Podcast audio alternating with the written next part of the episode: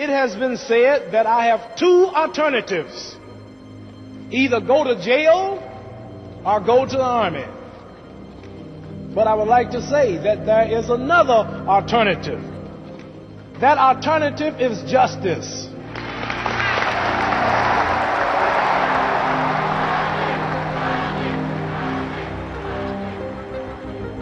Sports have long been an important and defining part of our history.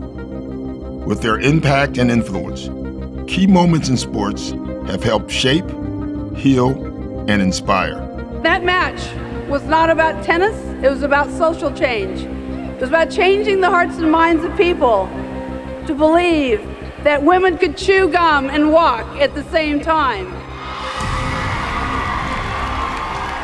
It's in these pivotal moments in sports that we stop and listen. A man's ability is limited only by his lack of opportunity. We hear and remember the words that so often ignite change.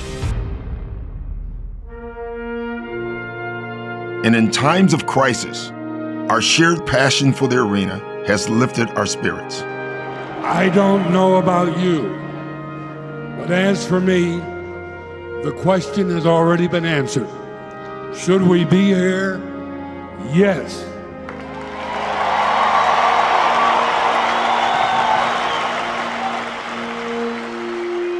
And in some of the toughest, most competitive moments, sports can humble us.